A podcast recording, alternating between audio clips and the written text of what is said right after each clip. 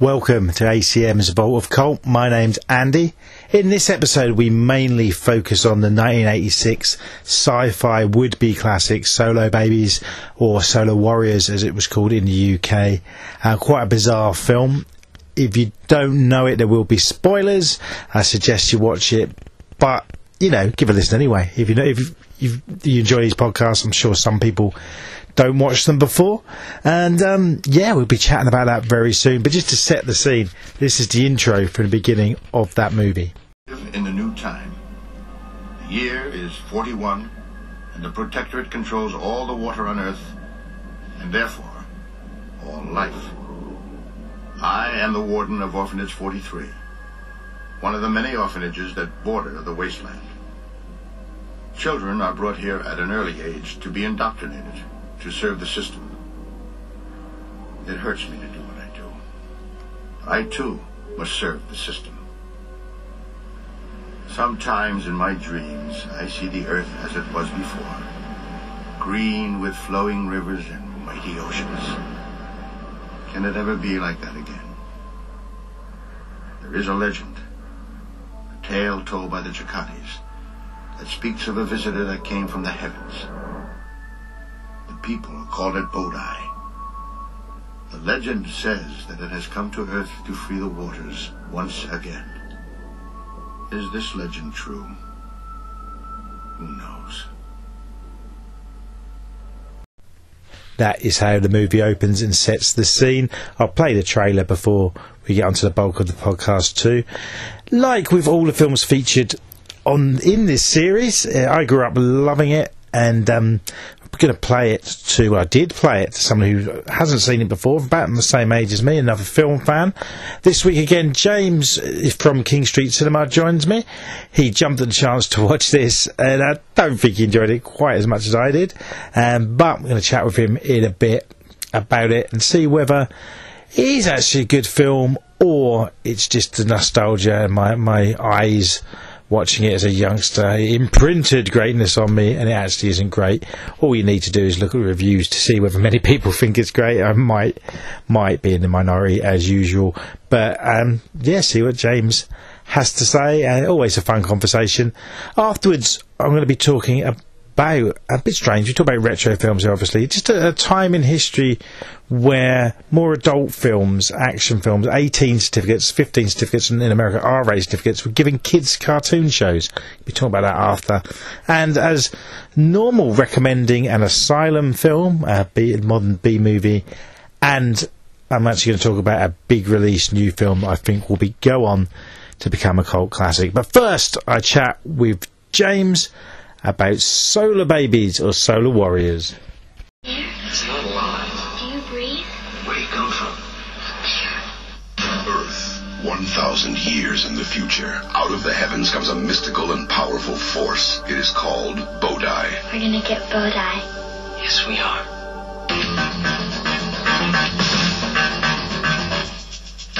Unanimous.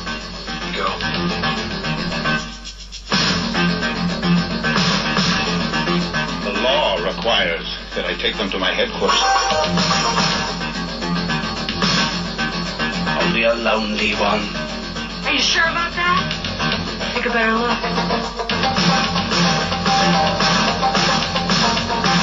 Armed with the power of the magical being Bodai, a young band of rebels is our only hope to conquer the forces of evil that would destroy the planet Earth. The magic. The mystery. The adventure. Solar babies.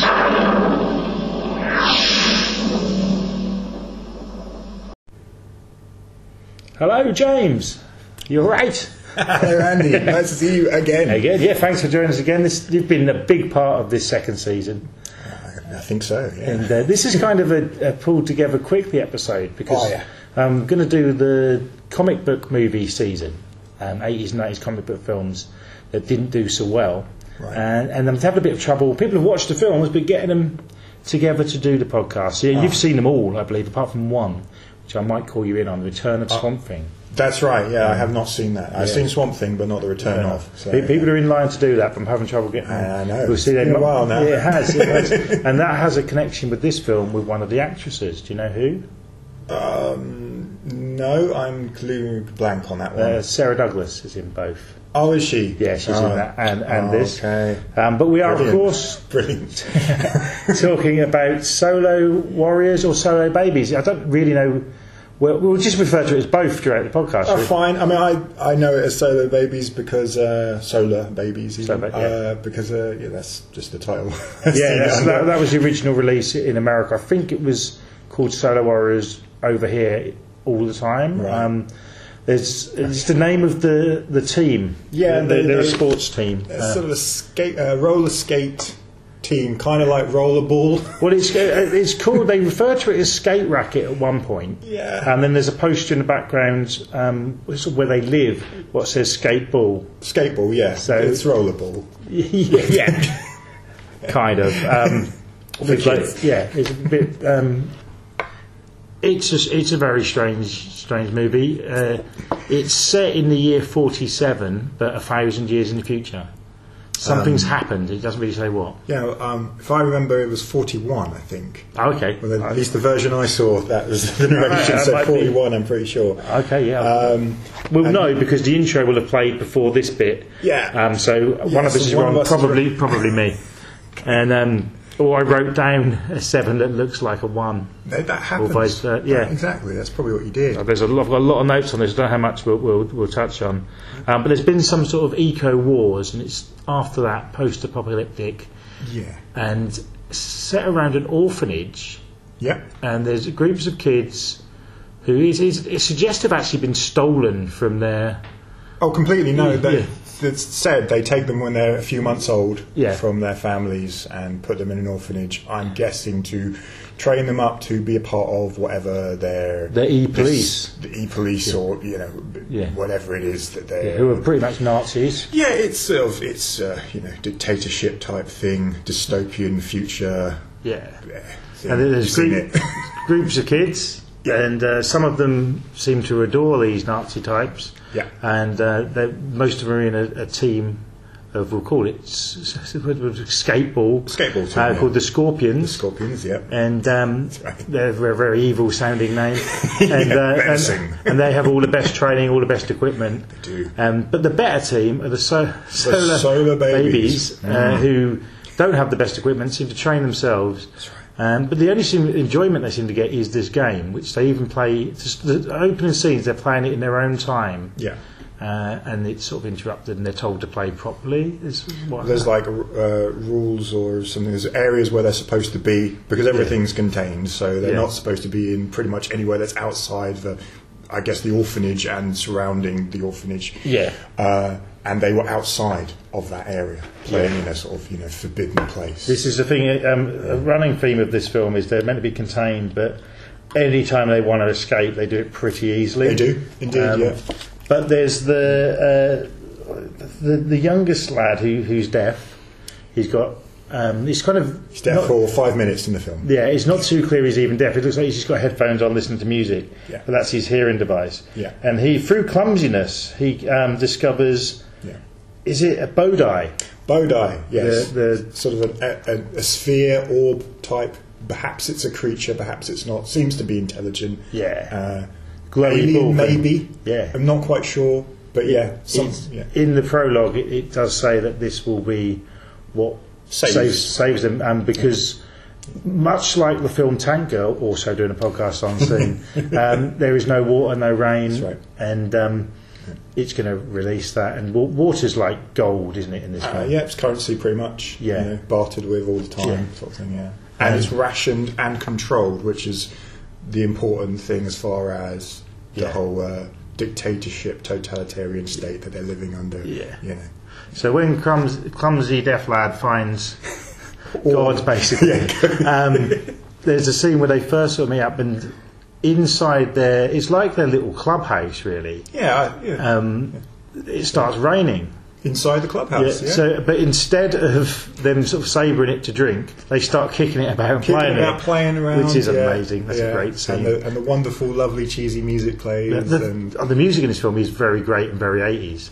It's got that epic score to start with, which I like. It's, so it's, you can tell it's, uh, we'll touch upon the, the making of it soon, but it's made by Brooks Films, yes, um, the same year as Spaceballs, and the music to it, the instrumental side, is quite similar to Spaceballs. I would say so. I, I'd say the Spaceballs it fits perfectly. This film, I think I think the beginning credits has got that sort of it's a sci-fi, yeah, um, completely, but it's a size. It's very much a kids movie, one hundred percent. but it's about kids. So it's another one of these which we've, we've done. We could have probably put this in with the the teen movie we've done before, but this is um, focusing more on the younger younger teens or even pre-teen. Yeah, I would say this is for at the oldest early teens. Yeah, which when it came out in this country, it was a 15 certificate. Yeah, amazing. Um, it was cut down though. Um, I think when it got, if it did get cinema release, when it was first released, the um, BBFC cut it down to a PG for obvious reasons because that's its target audience. Yeah. So there'd be a few scenes they'd cut out of, which we'll, we'll touch on later. We'll say the, the stuff in this which shouldn't be in a kids' film. 'Cause there's a few things, I guess so. Yeah, I mean, nothing too. nothing too extreme. I mean, from for today's market, yeah, you could see it. You go, okay, yeah, not so much. But at that time, thinking, oh, that's- that's a PG, isn't it? Yeah, I mean, Surely. I mean, I'd have seen this during the day on television. Yeah.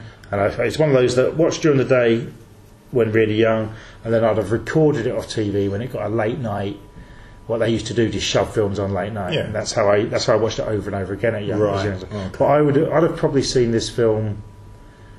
Oh, I'd have been six or seven, Right, probably oh, okay. not long after it, Yeah. on this first sort of TV run. But we'll, we'll touch, we'll just go over the plot a bit more. Um, Yeah.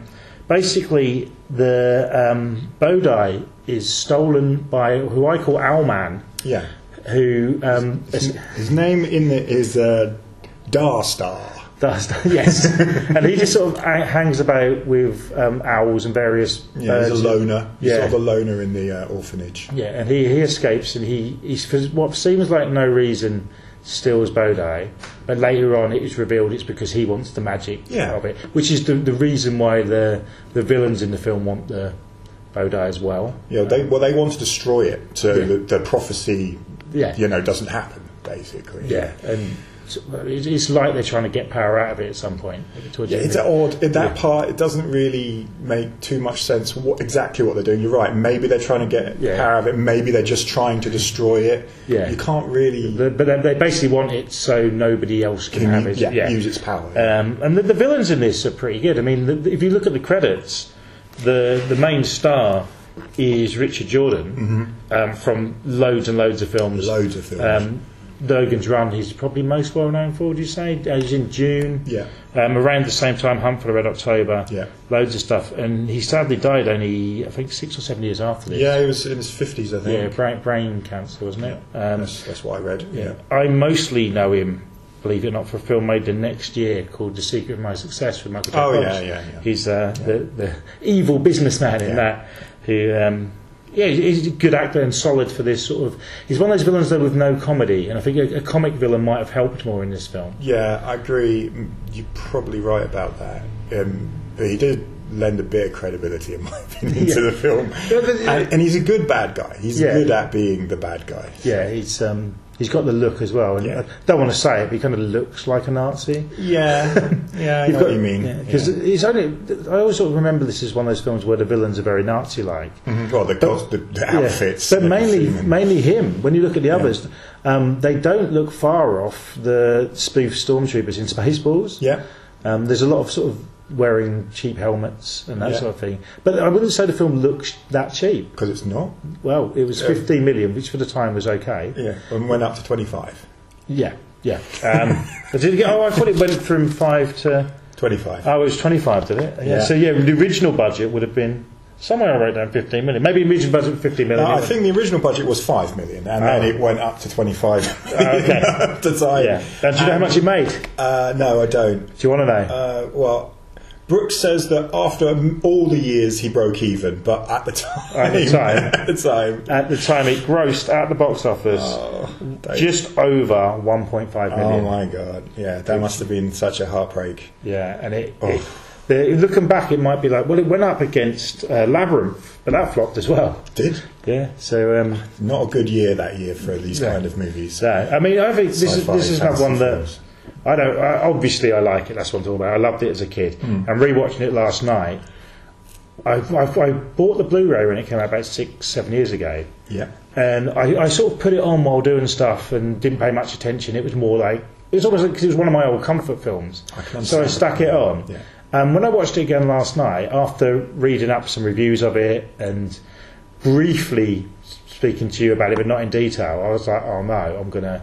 But unfortunately, I still loved it. I, I, I, I it, it's got to be because I grew up with it. Hmm. But I was watching it for the special effects. I like, I like the music pop. There's a really weird, like um, 80s pop song in it. Um, there is, which has the lyrics. You're in the danger zone. yeah, in um, 1986. I love it. It's brilliant. Who was it? It was like um, Kenny Loggins. Yeah, it was uh, Smokey Robinson. Smokey Robinson, Um, the song was called uh, "Love Will Set You Free," That's the one. and it, it's actually a religious song.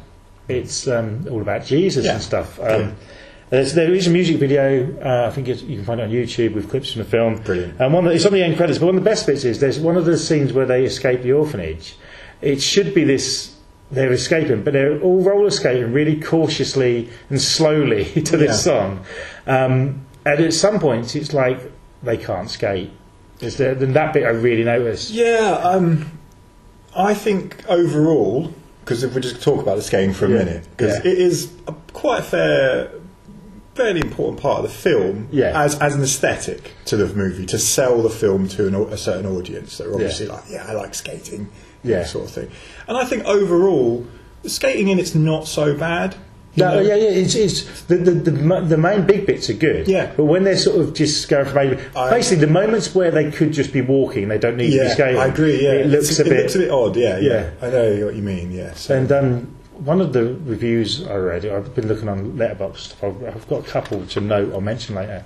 Um, someone points out that it's set in the desert, but all the desert there's roads, so they can roller skate. Yeah, yeah. Which It's, is- uh, well, it's it's set in. Uh, well, they filmed it in Spain. Spain, yeah. So yeah, it is very made up, and you know they they do have deserts in Spain. Yeah. Um, and it's all very authentic looking. You know, it doesn't look like a set. You know, No, they're no. definitely on location, like constantly in the filming, which is nice. It looks. I, I think it looks nice in that respect. Like the actual the landscape is very nice. Is very Yeah, cool. I, I, I, think the look of the film looks great, and uh, they go to is it Tyre Town? That looks really cool. Tyre Town. Well, Tyre Town is uh, Thunderdome. Uh, Yeah, Yeah, it Which is- when, when did that come out? A few years before. Year before. Year before. Okay, yeah. And that would have been shot in Australia. Wouldn't would have thought so. Yeah. Yeah. Um, but yeah, it's, it's very very Mad Max. Yeah, that the- part especially is, is just Yeah. that we are we are doing Mad Max. Yeah, and there's the the guy they sort of who, is it Town? No, no, just before that. They kidnapped the, the, the villains kidnapped this guy who's sort of met them, who's played by uh, Terrence Mann. Terrence Mann, the great Terrence Mann. Who's, he's from theatre, isn't he? Mainly. Mainly theatre. He was actually in the first production of Cats. That's it. Famous. But what do I know him most for? You'll know. Critters. Critters. He's in at least the first three. Yeah. He plays Johnny Steele. Which is Johnny Steele Um, or Ugg. Uh, oh, oh, yes, and uh, another one, another one I'm hoping to do a podcast on, and um, that would be awesome. Critters. Yeah, Um, that's a great film. but he's a really good actor. He, He is. he's not in this much, but he's memorable. Yeah, again brings some legitimacy to the movie as far as uh, there's a guy you can tell he's he's Yeah. an actor. He's more theatre certainly, but he's Yeah. he's an actor.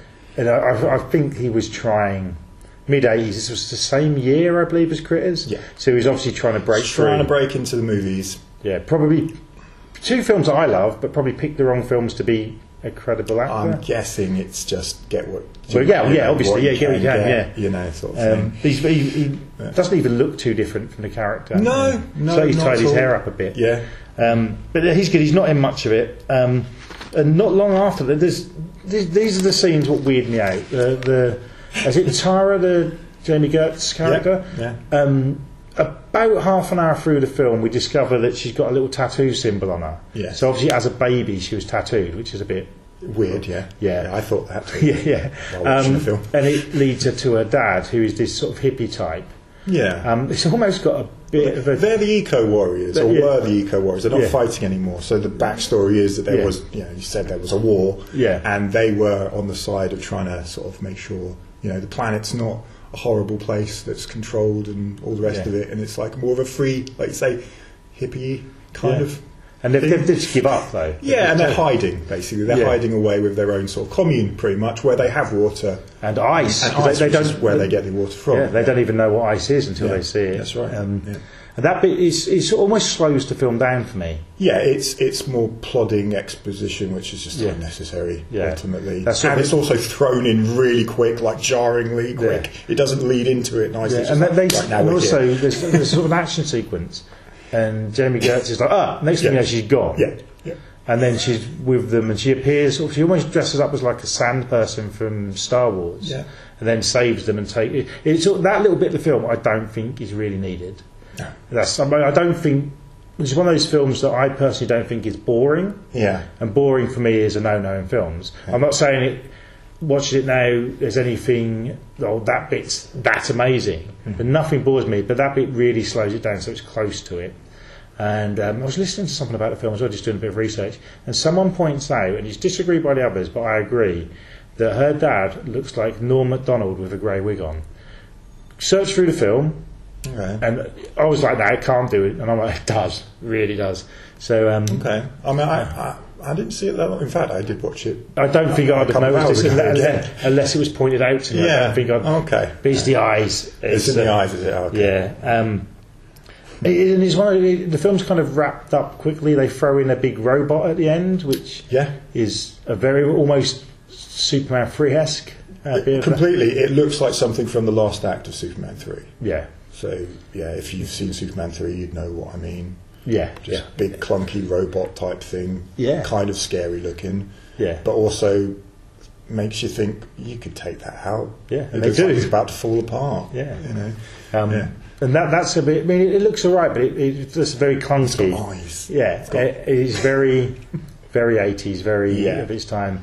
Nowadays, that robot would probably just been a, a big CGI chap, look a human-looking robot. Yeah. Um, but that, that it's all right. It's, it's, it's almost like there's so many ideas in this film.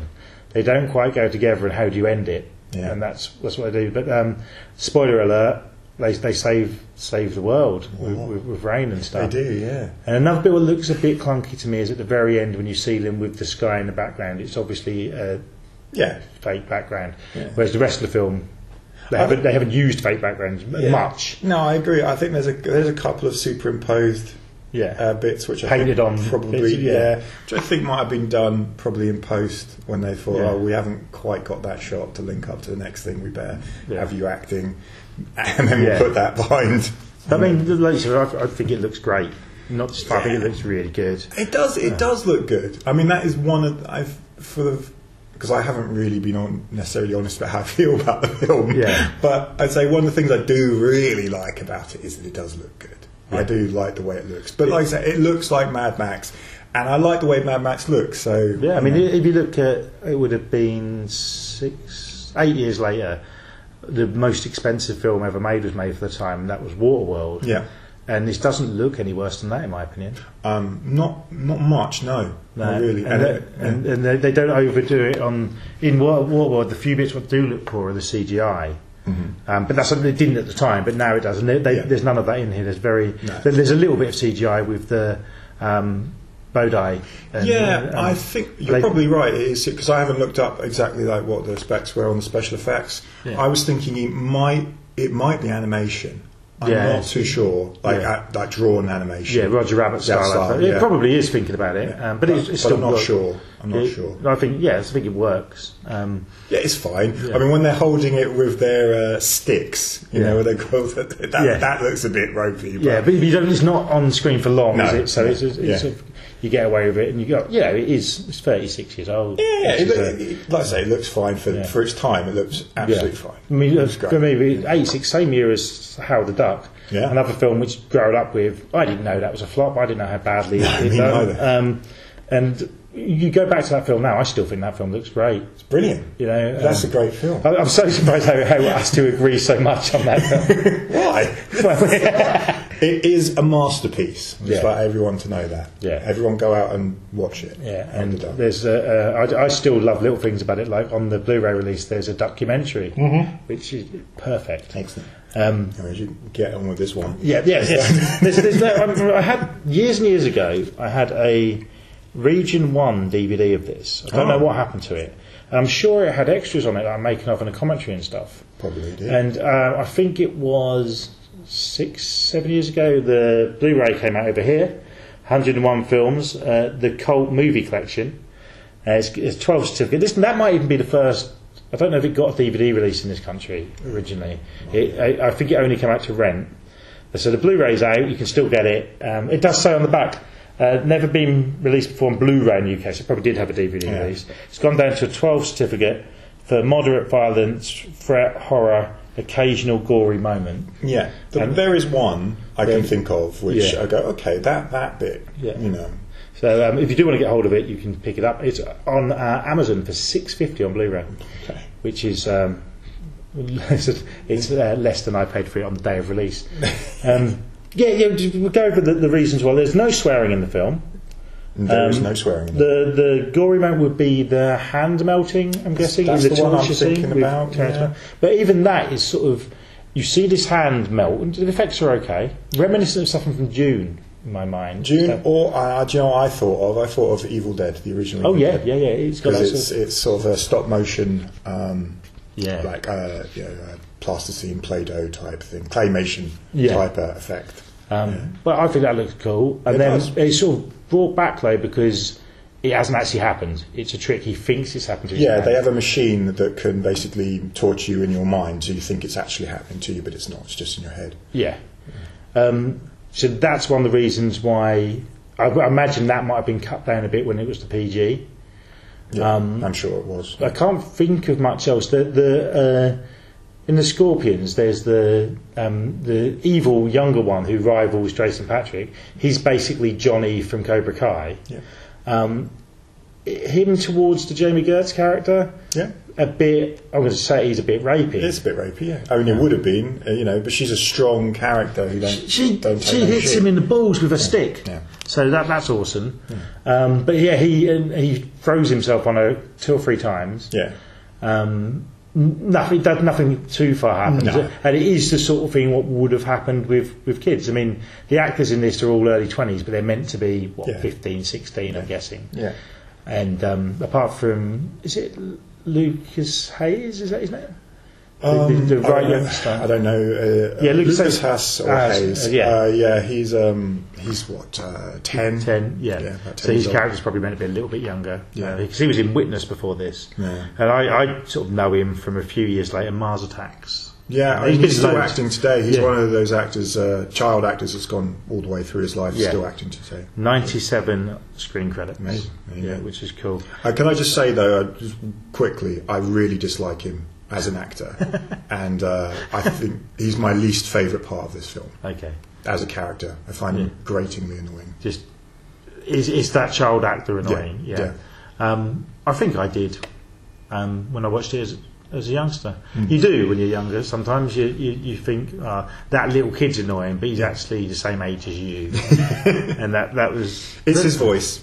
He Yeah. has just a, a voice that I've just like, oh, I Yeah. can't. I- That's so annoying. I certainly found him annoying in Mars Attacks, yeah, and he'd have been what, 18 in Yeah. that. Um, but also playing a bit younger. What do you think of the rest of the cast, though? I mean, um, overall, yeah, good. Yeah. you know, solid en- enough for this kind of film. You Yeah. know, uh, so what we got with Gertz is fine. You know, Yeah. uh, This is straight Jason- after Crossroads, which. Another one was. Remember, I actually don't think Crossroads is that good. I've only seen it once. Everyone raves about it. Um, I don't think I've seen it. no, it's it's one of the people I've seemed to watch loads as a kid, or not at all. Right. It's uh, Ralph Karate Kid, Danny Man. Yeah. Um, Steve Vai. Yeah. Did it briefly as the I've. I've heard of the film. Yeah. but I, I, I'm pretty sure I haven't seen Yeah, it. and though. it, I just found it really slow. I watched it probably about ten years ago. I'll have to rewatch it. But I think that was quite a big hit. She'd been in the TV series Square Pegs, Right, yeah. which we mentioned on the last That's one. right, yeah, um, with, um, Sarah Sarah Jessica. Parker, yeah. And then after this, uh, and Jason Patric, who's the, basically the lead, the leader of the the Solar Babies. Yeah, and Um, he's a he's a uh, what are we saying James Deany type character, Yeah. looking a bit uh, Jim Morrison again. I mean, Yeah. that's just his look. I think probably at that Yeah. time of his life. It's- It was his second film. He was in a film called Tough Love before, which may have been a TV movie. Yeah. Uh, so, th- And then obviously goes on to Lost Boys next year, which Yeah, uh, I remember reading that. I think either him or Gertz got the other one. that's right. One of them, one of them was said to I don't know whoever you know. Schumacher or whoever. Yeah, you should get this person. I work with them. They're really good. Yeah, So yeah, I've got a confession to make. Being a massive fan of the Lost Boys, Hmm. I often tell people that I watched this film because I loved the Lost Boys and um, went back and found it. all right. Totally the other way around. I watched this first. Yeah, well, you said you saw this when you were probably about six. Yeah, I've, I've given it away in the. Um, I, could have, I could have watched. Yeah, well, it's true. You might have seen Um, Lost so I watched. I reckon Lost Boys. I would have been. I was quite young. when I would have been Lost Boys. twelve, maybe. When I think I was that. about that, 11, 12 years old. Yeah. Because I remember it was on television. They Yeah. had a horror series on uh, uh, BBC Yeah. Two or something. That's when I first saw it. Yeah. I and I think I, I made the connection. I was like, it's them two. And when I first saw the Lost Boys being young, I thought it was the same little kid. You know, the Eddie Munster, the little. I thought it was um, Right. Lukas from this, but Right. obviously not. No. It was just it, I got it in my head that it was uh, made by completely the same people. But really, the only connections are. Yeah, the two actors. The two actors. in the same movie. So I think I think are fine. Um, I don't know the name. I haven't looked it up, but the the other roles of the team are a bit stereotypy. You've, you've, so. you've got the nerdy one who can fix Yeah. things with the Yeah, glasses. yeah. Um, you've got almost the, the, the jock one. you do have the job. And- big guy. Yeah. But we're going to say it. There's the stereotypical black Black token who, black man. For no reason, does a bit of breakdancing. And some awful beatboxing, Yeah. which just I just wanted to kill myself. Yeah. I really did. And at one point, he says when they, they they say something different, he says, "You've got your language and we've got ours," Ours, yeah. which is uh, yeah. You're, well, yeah, talking to Bodai, Yeah. he doesn't want to call him Bodai, he wants to call him Bodhi, which the little boy doesn't like for some reason. He's like, no, his name's Bodai. And He's like, he says, you talk to him your way, I'll talk to him my way, Yeah. sort of thing. Which is, I'd say, yeah, yeah. yeah, So um, yeah we get it. Yeah, yeah. Well, sort of- Right, um, but yeah, it, it's. Um, It's, that's not good. I really didn't like that at all. no, Again, I- it's, it's- like, just it's very of its time, though. Yeah. you got that a lot. It's Um, these parts of these 80s films that you just think, why? You don't have to have it. No. It doesn't need to be there. yeah. But then, do they do they think that will draw in a black audience? Because totally the opposite, I think. I, it's ridiculous, isn't it? Yeah. I have no idea what their thinking was. Yeah, um, but I, I do. It's because everyone was doing it. That was. Uh, I mean, the main main criticism of this film is it's just little bits from other films shoved together. Sure, yeah. Um, Yeah. But it's another one of one of when I first watched it. I, prob- I probably wouldn't have seen Mad Max when I saw this. Let's be honest. Um, I, I might have seen Spaceballs.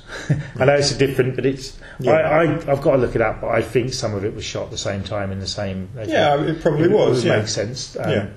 And this, l- to me, I mean, it looks higher budget than Spaceballs, but that, but Spaceballs has got that spoof ability. Absolutely. So parts of it's Supposed to- supposed to, yeah. look cheap, Yeah. yeah. So um, Yeah. it's, I shouldn't really be comparing them. It's hard not to. Because it's the Brooks film. Yeah. And it came a year after, or the same year as he'd done The Fly. He Yeah. produced that, which was massive for him. Mm-hmm. And of course, he'd done The Elephant Man. Yeah, um, in 1980. Yeah, which so was, yeah, you can see mainly it's his own films he's done, but there's these few, and this would have been the first flop. No, I would have thought so. Uh, and then closely followed by there was another one with was, his wife Annette Bennett. Annette, I know. Um, who who was Mel Brooks' wife? Really famous actress. Um, know. I haven't written it down, but um, someone really really famous, um, which has thrown me. I'll put it in the And me notes. too. I, I completely Yeah. can't think. Um, you would you wouldn't think that they were married. Oh, okay. Um, I'm not going to look it up because we, we were filming this as Yeah, well. yeah, So- but he done a drama with her around the same time, Okay. um, which bombed. right.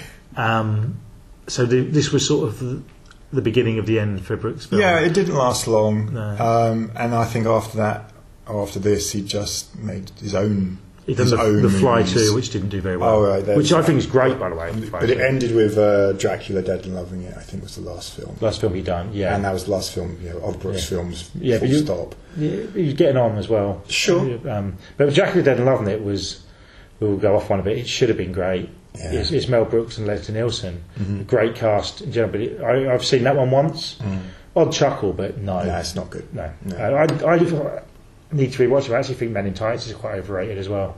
It is. It's got moments. Yeah. Then you, there's better ones just before that, like Life Stinks. Yeah, Life Stinks was okay actually. Yeah, Yeah. it was all right. Yeah. So um, I, I digress. Um, Yeah. I did do a podcast on Mel Brooks once um, on the uh, Film School Dropouts podcast. Okay. And I don't remember much of, of that. Um, just talking about, uh, don't, we just done it, we just researched it, all this Mel Brooks facts, and it's in and out, you know. Yeah, yeah, Um, absolutely. it's, it's, it's tricky to remember everything. Yeah. Um, want to talk about. Yeah. But from the comedy side, I mean, this film isn't a comedy. There's- There's some light-hearted moments. There's some nice little montages of them having fun and that sort of thing. Yeah. There's not much humour in it really. But Alexei Sayle, isn't it? Yeah. This is. Um, he might as well not be. Yeah. Um, he's kind of a bounty hunter. They are bounty hunters. Yeah. Awful. I, I just wrote down idiots. Yeah. As in they are like the t- it's him and another guy, and they are just sort of a double act of it, Yeah. buffoons. But, it, but there's not.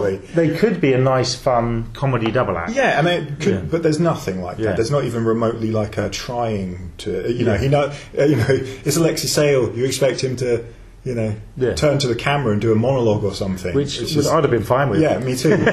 um, and there's nothing even remotely like that. I don't even think he tries to be funny in it. Really, No. just tries to be stupid. I think it's a case of they've probably hired him because they think he'll be funny in it. Um, the reason Richard Pryor, Superman 3 again, they sort of put him, I, I think he is funny in that, Yeah. but they wanted more from him. for Oh, right, yeah. He was too much of a fan of Superman. He stuck to the Yeah, uh, yeah, that's right. He Yeah. wanted, yeah, he loved Yeah. Superman. But he- the, the, these two characters could have been like um, you've seen the Super Mario Brothers film. Sure. You got Fisher Stevens and another guy. They're Yeah. like bumbling, and it kind of works. I know what you mean. Uh, That would that would be the sort of thing that they probably. I mean, obviously, um, that's later on. You know, Yeah. uh, Super Mario. But uh, yes, that sort of idea of the two sort of foolish buffoon, Yeah. wh- which could have been funny. Yeah. They're not funny. I, these two. I've got a feeling that they might have wanted them to have more screen time to be funny, and then they took it out because they weren't. Because they're not in it a lot, and they, Yeah. it almost seems like they should be. Yeah, I know what you mean. There, Yeah. There's other scenes like that which look Yeah. like they've basically hard cuts of something has gone, something's been removed. Yeah, I'd love to see a three-hour version of it. I really would. A um, couple of more things to mention. Um, mention them easily escaping. Um, one bit I like. It's the the stereotypical black guy's name's Rabbit, isn't it? It is Rabbit. Rabbit. That's his character. Um, I'm trying to think what his name. Claude Brooks, no relation Ah. to Mel. Because all the characters, uh, all the main characters, are named after. Um, it says it says enlightenment legends from uh, uh, from legend and myth from various cultures. Right. Um, Yes. that's all their names. And of course, uh, well, sorry, well, Jason Patric is just Jason. Would that be Jason and the Argonauts? Yeah, maybe. Possibly, or or just that um, they got his name wrong when filming it and just called his real name, like that scene in Star Wars where Luke calls uh, Le- Leia Carrie. Yeah. Which is edited out in the newer Yeah, versions. well, obviously. That's the best bit. Uh, and when the stormtrooper hits his head, Yes, best bit. That's good as well. Yeah. Yes, they're both edited out. It annoys me. Um, they are very much. Yeah, when they first escape, um, uh, Rabbit picks up a rock and then hits it against the um, with Yeah. his stick. And Yeah. hits the, could have just gone up to the stick and smashed it. He sort of really complicates things. Yeah. Um, I don't understand things like that. And it, No. don't say it bugs me, um, but it bugs me a bit. Um, overcom- but the um, the scene I, I kind of like, but it's ridiculous. There's a missing bridge, and they're being chased Yeah, by the, the slingshot scene. yeah, yeah, which um, they do the they skate around, slingshot each other over. yeah. Um, but then the last one can just jump in. yeah, he himself. just uh, you know runs, go from a long distance and then jumps. yeah, and he does. Which they all prob- probably could have done. Yeah, maybe. Um, yeah, and um, also the the the e police, or at that point they do call them e pigs at one point. Yeah. um, they're quite close behind them. They've nearly got them, and then they give them time Yeah, to yeah. do the jump, which is, is quite yeah. Uh, talking about uh, yeah time. Yeah. Uh, so there's a bit where this is at the end, um, and it also mentioned about the skating. You were talking about not so great skating. Um, Daniel, the little boy, he has to get through a gate that is closing. Yeah, yeah. And you see him, and he's clearly not. He's moving very nonchalantly, like Yeah. he's skating, like okay, just stay on your feet. Yeah, kind yeah, of yeah. thing. And it's like, dude, you're supposed to get through the gate. Quick move. Yeah, And then the next shot of is, is of him just sliding through the gate. Yeah, It's like, yeah. oh, that, That- that that also- doesn't look good. that reminds me of the bit in Spaceballs when they capture the stuntmen. So Yeah. something happens, and uh, but also if um, he was as annoying a- as you imagine when making this film, he's on your roller skates. The co- co- cast members who were teenagers could just push him over. Yeah, that could have been a Well, lot. I'm sure there was probably a lot of that. Yeah, they, it's one of those films as well that I reckon on set they either had the time of their lives or hated. Well, I mean, the location is probably a little bit difficult. Uh, so if they didn't enjoy it, I'm sure it was really hard shoot. Yeah. It's not one that's mentioned a lot, and um, if you look on IMDb for the facts I on the films, it- probably wasn't a good time. Yeah, but there's not nothing so bad that later on in their careers you think they might have said something about it.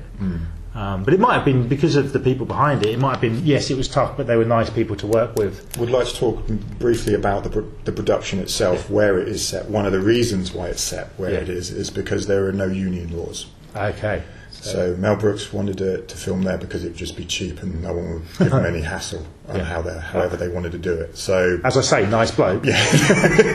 so you know maybe not the nicest of times, yeah, yeah. Because I suppose um, not the best looking after, there's a lot, lot of the extras in it. There's the scenes in the author. They're obviously youngsters, so the hours they had them working. Yeah, it might not have been too good. Yeah.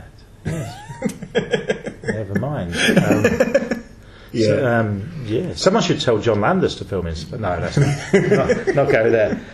I'm sure it's not the same now. No, no. it's Yeah. different. Um, another thing I was going to mention, another sort of action sequence that I, I'd forgotten about, where they escape by getting in tyres and rolling down. Yeah, that that was fun. I mean, Yeah. you look at that and you go, okay, yeah, that's nice. Yeah, that's something kids like. And it's, Yeah. There's a scene in one of the grown-ups films where David Spade does the same thing. Yeah. I was like, yeah, Spade could have done that. Um, so he's got these moments. Um, Yeah, which you go, okay, look, it's a fun kids movie moments where you go, yeah, that, that's fine. You know, there's Yeah. you know, that's the kind of thing that you go, oh yeah, really 80s, really nice, you know, blah blah Yeah. blah. You know, but overall, sci-fi, post-apocalyptic storytelling, eco storytelling. No, that's, no. A lot of it- There's not really a film here. You Really. can tell a lot of it doesn't make sense. No, no, Um, and they ban everything. Everything's banned. Fiction's banned, they mention. Yeah, I mean, just, again, this is loads of you know bits sort of pointing at 1984 kind of things. Yeah, so banning of you know books. Yeah. you know, things like that. So they don't go into it very far. It's just little little Yeah, little- nods to stuff. You know. Yeah, it's, it's, it is like they've thrown all these ideas. I, I did read as well that it's heavily ripped off. Um, uh, I think it was a Hammer film called "These Are the Damned," aka "The Damned" with Oliver Reed. I have to look that up. I'm. Yeah, I've, I have seen that. You know, many years ago, yeah. and I don't recall it being anything like this. Oh, okay. That, that just Yeah. Came up. In, um, um, yeah, there's kind of there's loads of extras in it as well, which surprised me. I Yeah, the kids. I mean, in the orphanage, there's loads of them. Yeah. There must have been a f- a, couple of hundred. I would have thought. Although, I mean, clever filming might have, you know. Yeah. But yeah, it looks like there's loads of kids. Yeah. So Um, another bit I liked, um, they're going to get over a fence, and one of them gets them to pole vault over. Oh, yeah, there's a pole vault. There's a pole vault scene. Yeah. Yeah, it, it's another one of these things that I think, wow, you know, this is like another sort of okay, it's a very sporty kind of movie. That well, the kind of. but where uh, does the pole come from? Yeah, exactly. It's just you just got it. yeah, and uh, another little bit I, I really liked when the even though I moaned about the scene with the, the hippie, call it the hippie Connolly, Connolly, the hippies. Yeah. Um, the the Daniel, the young lad, lad Lukas, Yeah. is just holding a goat and stroking it. That's right, He's just he's got a little baby goat. Yeah, I don't know. He has That's some a- sort of angelic, almost Christ-like sort of imagery. There is a lot of. you say that there's a lot of Messiah characters in Yeah, this. yeah, Um, yeah. You could say. Um, even someone, someone mentioned that they said that everybody in it, that the hero side, could be seen as a bit of a Messiah, apart from Jason Patric, who's meant to be the lead, which is quite cool. Yeah. Um, but he's very um, Michael from Lost Boys at moments of this. Oh, completely. I don't, he's probably just playing himself. Yeah. I think. You know. Yeah. I did hear that he was qu- on the set of Lost Boys. He was the one who took it the most seriously. Um, there was Alex Winter said it at a talk he was at and said that they all the other actors who were just there being young, had, yeah, were winding him up and they thought he hated him, and at the time he probably did, but now. I feel sorry for him because he's one of these had such a hit and miss career. No matter what people say about this film, that it's got like ter- some terrible reviews, but it's ten times better than Speed Two. Come on, Do you know what? I've never seen it. I- I never saw uh, Speed 2, didn't bother. I struggled. Uh, I, I, after a while, I did watch it. Um, After being a big fan of the first one. But First just one's thought- great. Just thought, right, no Keanu Reeves and no Dennis Hopper. I'm not in. and it was a PG. Yeah. I'm just, So- I'm. No. I, I, I don't get this. It happens so many times, even with the Die Hard films. They have a big budget, violent 18 certificate film, and then they make a sequel, mm-hmm. a lower certificate, get more more of an audience. Sure. Now, that is just encouraging kids to watch the original 18. Absolutely. And then, no, that's, that's, that's bad. Robocop was the best one. Two 18s, a 15, then a TV series, which is 12, then a cartoon. Yeah. Mad. It's And um, very popular. I mean, Robocop was popular with the kids when there was only the one movie. But they know this, know. don't they? So Yeah. that, that's the thing. Um, two Letterboxd reviews, um, really quick ones, which just caught my eye. One gave it a half star, a simple review. This is from uh, Laura Robinson, who just put one a half a star. None of them are babies. That's it. That's the whole review. And False uh, advertising. yeah, and one from Jurassic Griffin, four stars and a heart. So the second highest rating. Oh, do, do four and a half. But one of the highest ratings. Um, it won me over at headlights on the roller skates. that I was there for the whole thing. I, I, I did like that. I did like the headlights on the roller skates. Yeah. I did quite like that as a Yeah. touch. Like I say, aesthetically, it looks good. Yeah, You know. it got an average review of about two and a half. I didn't, didn't write it down. Completely. It said, um, was it? Solar babies skated so the Lost Boys could fly," Okay. which is um, Yeah. fair dues, isn't it? I think I think people who are really I mean I read some of the reviews when it came out and I think every even though I don't like the film either I think they were really harsh over it overall just really like just calling it trash and things it's not trash it's just not very good Yeah. it's, you know I think it's so much worse than this Yeah. um, I think it's because it was so obviously, I say borrowing, but ripping Yeah. off other things. yeah And maybe just the fact that it's a kids' film, almost casting in on an adult audience type film. But that's happened loads since. yeah Um, I I think one of the reasons Waterworld got so shat on basically was because it was so much like Mad Max, but just on water. yeah Um, fair enough but I suppose You know, um, it's got Dennis Hopper in it. Uh, Waterworld's great, uh, but that, it's that great. that got a lot of stick because of the money they spent on it. Yeah, it's and the, and the Not island was most sunk, didn't expensive, was it? It was at the time, yeah, Yeah. yeah. I, I like Waterworld, and I've, I've still got the three-hour version to watch, and I will, and I will bloody enjoy it. You I know I will, will. yes. Um, yeah, yeah, quick. Uh, uh, you, you got your finger. You can say something I else. don't- well, we, if we forget, just to talk about the writer. Oh, yeah, yeah, writers. yeah, There are two on this one. Um, so Walon Green, who is a proper writer, right, as in written many many films before, like Wild Bunch, Sorcerer. These are two, in my opinion, two great movies. Yeah. Also did um, War Games as well before, and RoboCop two. Ah, okay. Right? Uh, and loads of others. So he was brought on, I'm sure, to sort of tighten it up and make it Yeah. you know, worth making a movie out. So the guy who came up with the idea, the inspiration, and everything, is a guy who I'd never heard of called um, Douglas Anthony Metrov, and he pitched it to Brooks, and Brooks thought it was great. Just thought the idea was fantastic, and um, just was like, okay, brilliant. Uh, we'll Yeah. we'll do this movie, you know, Yeah. basically. We'll just bring other people in to like Yeah. make it work, sort of thing. Um, so yeah, I mean that's kind of crazy to me. Do you know what he's done since? Or? I think very little. He has done some other stuff, Yeah. but yeah, very, maybe very, because very of how badly this bombed. You Yeah. know, um, that might be why. It's like like we mentioned how the Duck, the director of that, went on to do nothing. Yeah, I mean, right. I mean, the director Yeah. of this Well, was um, Mel Brooks, just uh, so- choreographer. yeah, yeah. It's just fact, uh, yeah, Alan, Alan, Johnson. Johnson. who just some of the gr- greatest comedy um, choreography, you know, brilliant stuff you ever see, like you know, Springtime for Hitler and stuff like that. Yeah. You know, I think this was the first film, maybe the only one he directed. He directed um, To Be or Not to Be, another Mel Brooks Oh, right. film Yeah, as well. Um, but yeah, the, the only two that he done, and I think he does a fine job. Really, it's Yeah, not- again, it's kind of it's kind of directed by numbers, and there's so many people involved in the film who I think probably just were like you know helping it out, helping out with whatever need be. I mean- but he'd been on set for many years, worked you know Yeah. for many many decades before, or a couple of decades at least before this film. Um, on set and things, so he would know, have very good, fairly good experience of how to, to run, you know, on set anyway, filming. I don't know who edited the film. No, like I so- don't. I don't um, but Um, I think a lot of the trouble would have been pre-production because to go that over budget. Yeah, Um, but apparently, to go, he went. Mel Brooks went to sort of funders for help during the film. Yeah. they knocked together a trailer what looked really like Star Wars. That's right. And then people gave them money. That's So- right, yeah. And um, Yeah, a lot. Of, I think 15 mil he got in the end from uh, which he had to you know yeah, find that, a way to pay that's back. that's what I was got confused with yeah, the budget being about 15 15 million that yeah. he got from other people, from the investors, which he'd obviously have to uh, probably with interest and Yeah. end up uh, paying back to them all. Okay. Um, showed you really how much he was committed to the to the film, which is quite impressive. Yeah, I think. I think he wanted to break away from just comedy behind the scenes. Yeah. I mean, at least he didn't try to sort of write it. Um, Yeah, and basically make uh, something of Brooks films. Mm. Uh, imagine if this had have gone on to be the next sort of Star Wars. Brooks films might be remembered for something else other than just comedy.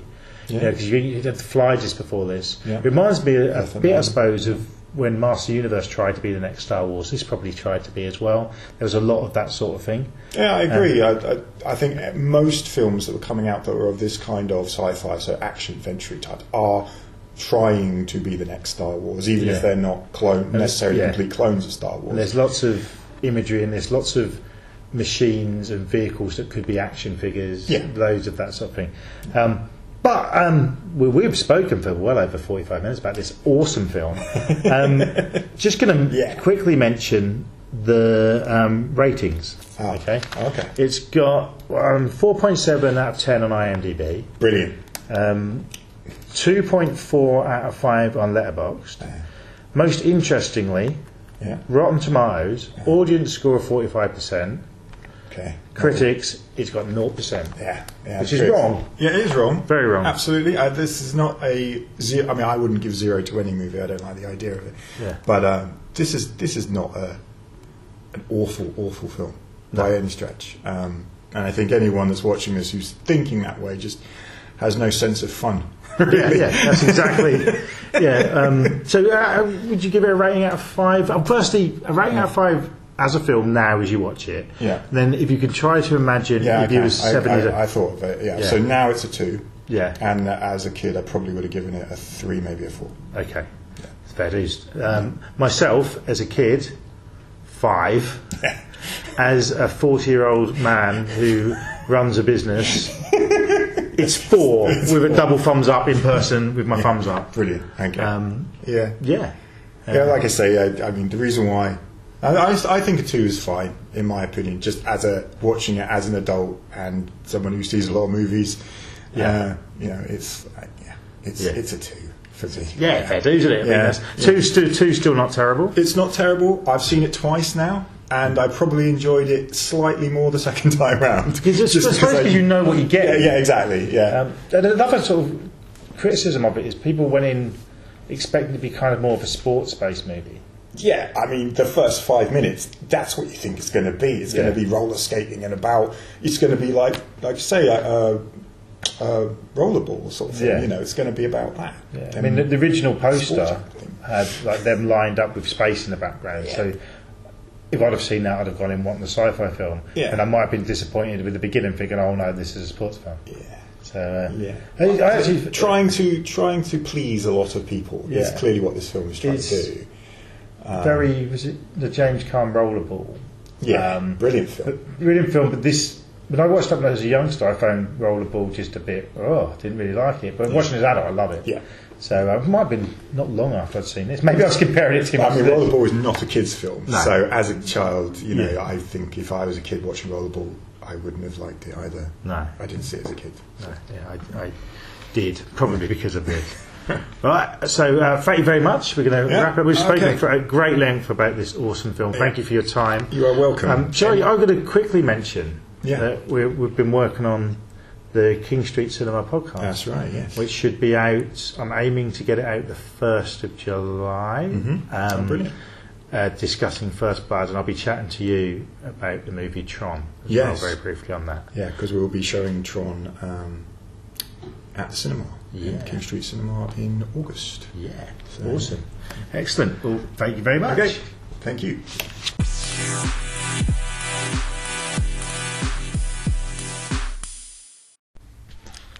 Thanks to James, he'll be back soon, I'm sure. I do like that film, I can't help it. And as I kept saying, track it down if you can. It's available on Blu-ray, which I rewatched it on, and um, probably show up on one of the streaming channels soon enough. It's one of those films that, like myself, a lot of people fondly remember it. As I said at the open of the show, I'm going to talk about the sort of biz- bizarre time in kids' TV where they were turning many films in in the UK, this country, the, there were 18 certificates, 15 certificates into kids' cartoons, sort of Saturday morning times, and nowadays seems insane. I'm going to refer to as R-rated movies, which these films were in America, which I think is 17 plus. Uh, a few films turned into quite big cartoons. I mean, in this country. Uh, the movie Beetlejuice, for example, was a 15 certificate, and there was a very kiddie cartoon of that, which I remember thinking was quite bizarre as a kid. And um, uh, same with the the cartoon of Karate Kid. The first Karate Kid was a 15 in this country, but both of those were PG-13s in America. So I can see why my why more they were turned into sort of kidified, so to speak. It's not too different from, say, the Ace Ventura cartoon we had in the early 90s. Another one that sort of comes up, but I don't think really counts, is there was a cartoon version of the movie Clerks, which is quite a sweary, rude 18 certificate. Uh, I think there might have even been a NR in America. I'm not sure. Um, indie film, yeah, Kevin Smith's first film. We all know it. That was turned into a cartoon, but it, first it didn't run very long, and I do think that was more aimed at the sort of Family Guy uh, audience, even South Park. It wasn't very rude, um, especially in comparison to the to movie, but I'm not going to count that because it wasn't really made for for kids. Also, there was cartoon versions of Conan. Now, of course, there was Conan the Barbarian and Conan the Destroyer, both R-rated movies. Cartoon versions of that called Conan the Adventurer came out just after the movies, but that was based on a comic, so you could say that the source material was probably originally aimed at younger people. Same with the animated version of Swamp Thing, because the first Swamp Thing movie was R rated. I think the second one was PG 13. That's a 12 now.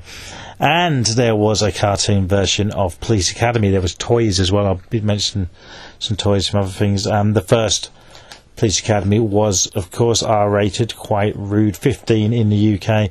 But I don't think that counts because the cartoon came out in 88 and there were several PG certificate sequels to that movie, which they basically did become family and kids films, so they also don't count. More recently, there's also been a Fast and Furious cartoon called Fast Furious Spy Racers. Same with that. I think the first one was R, and the later ones have become 12. Madly, there was uh, both a Jackie Chan and Chuck Norris cartoon in the 80s in America. Both of these actors, especially at that time, would be making quite adult movies. Uh, Chuck Norris was doing the Missing in Action, that sort of thing, Invasion USA, which 18s now are rated. America, no way they should really be aimed at kids. Um, quite, quite bizarre. So, um, I'm also going to mention there was a planned uh, cartoon version of the Alien franchise called Operation Aliens. I I've seen pictures of it. It was definitely never released. I don't know if they actually made it, but that, for whatever reason, probably because it shouldn't have been for kids, um, was never aired. But they did release a toy line of those for kids. Uh, speaking of toys, in 1992, I think it was, uh, Kenner released an action figure series for the Terminator 2 movie, which was, um, yeah, uh, R-rated movie in America. That was 15 over here. Might have been 18 temporarily. I don't know. But it's quite, quite strange. Uh, mention all these. I'm going to do a, a top five animated se- series of. All of these I can remember seeing as a kid. All of these were films made for adults. All R rated in America. At number five, Highlander. There was a kids' TV cartoon in '94 based around the Highlander franchise. All of these films are R rated in America. I think mostly 15. In the UK, I think one or two of them may be 18s, but definitely not for kids. When you think the whole theme of it is you have to remove, de- decapitate basically someone, uh, chop their heads off to kill them. That bit isn't even in the cartoon, I remember. So I, don't, I can't remember how they got around that. Um, there was in 2007 uh, adult sort of anime animated version of it, which was a 15 certificate and more what it should be. That's definitely number five. That's bizarre how that even happened. In 1997, in, I think it was Canadian, there was an animated series called Roughnecks, the Starship Troopers uh, Chronicles. That movie was R rated, 18 when it came out on video or DVD, whichever came it came out in this country. I think that might have been a DVD one actually. Might have been just before. It was just just after it was just video. Um, 15 in cinemas, so I remember that because I wasn't 18, but I did go and see it. But still, there should not have been a kids' cartoon of this, in my opinion. And there was action figures of that as well, which is is insane. Um, number three, this is possibly the weirdest one. The Troma movies, Toxic Avenger. They made four of those movies. There was an animated version of that in 1991. They did change the name to the Toxic Crusaders, gave it some more characters, but it was made by them and it was definitely the same character of Toxie. And there was a whole toy range uh, from Playmates that is absolutely bonkers. Number two, a cartoon I remember quite well. I had toys of this, a toy knife I had, and toy walkie talkies with the main character's face on. This is, of course, Rambo. Yeah, there's a cartoon version of the Rambo movies, which is basically a rip off of, sort of G.I. Joe and stuff. It was called Rambo and the Forces of Freedom. Absolutely mad. They made 65 episodes of that, and it was for kids. Insane. Um, number one, number one in my list of these mad cartoons. In the late 80s, they'd done, or was it very early 80s, they'd done a cartoon series based around the very adult, the very violent, the very sweary movie Robocop. And there was a toy range as well uh, called Robocop and the Ultra Police. They did later do a live action family friendly TV series of Robocop, but the cartoon was before that. So basically, this cartoon, like all of those cartoons, was encouraging us, kids in the 80s, to watch violent adult films. Which I think is a disgrace, but I'm also very grateful because if it wasn't for that, we probably I probably wouldn't be doing this podcast. You might not be listening to it, and I haven't gone out and killed anyone. So it's mad. But thank you, these TV companies, for doing that. It's amazing. Yeah. Um, I would say I have watched some of these episodes or clips of them in a little bit of research for this, and they none of them, none of them are very good. Just stick to the films, stick to the real violence. Yeah.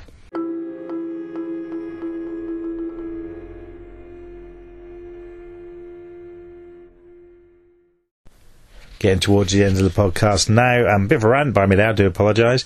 But just going to finish the show like we sort of often do, mentioning some newer movies.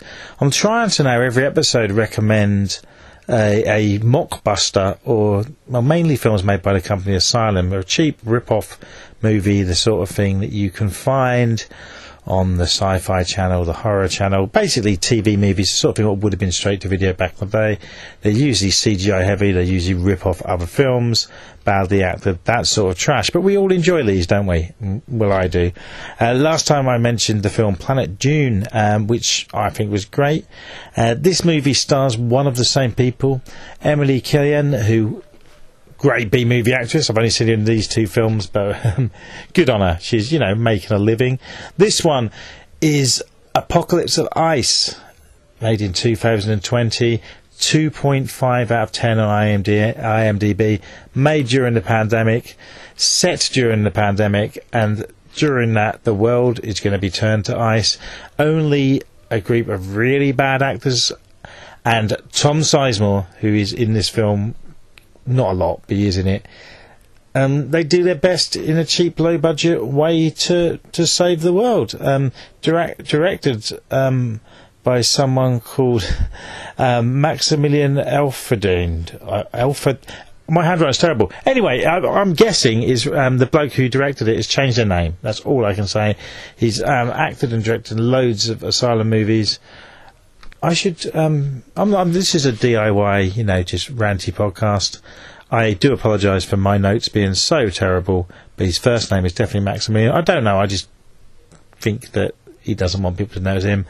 So it's, I don't like the term "so bad it's good." I mean, it, it's it's not that. It's a TV movie with very little budget, up and coming actors, and people who Tom Sizemore just working actor now. I suppose he's been in some great films like True Romance, and I think he's in a Relic. I love that. Um, it's a job for him. Uh, it passed 90 minutes fine. Um, talking about it now, I watched it a week or so ago. I don't remember much about it, but I don't remember hating it, and I do remember it was a bit of fun. So this this episode's Asylum Mockbuster recommendation. It cost me two pounds, and I don't regret a penny of it. If it had cost me two fifty, possibly, but two pound, I don't regret it. Apocalypse of Ice, check it out. Nice sort of, I know, afternoon feet up movie that I really recommend. Ish, I recommend ish. A big film I recommend, which I saw a few days ago at the cinemas as I record this. Hopefully it'll be on for a few weeks. Um, the Black Phone. This the latest. I'm, I'm excited. I don't want to say much about it. Latest uh, Blumhouse movie.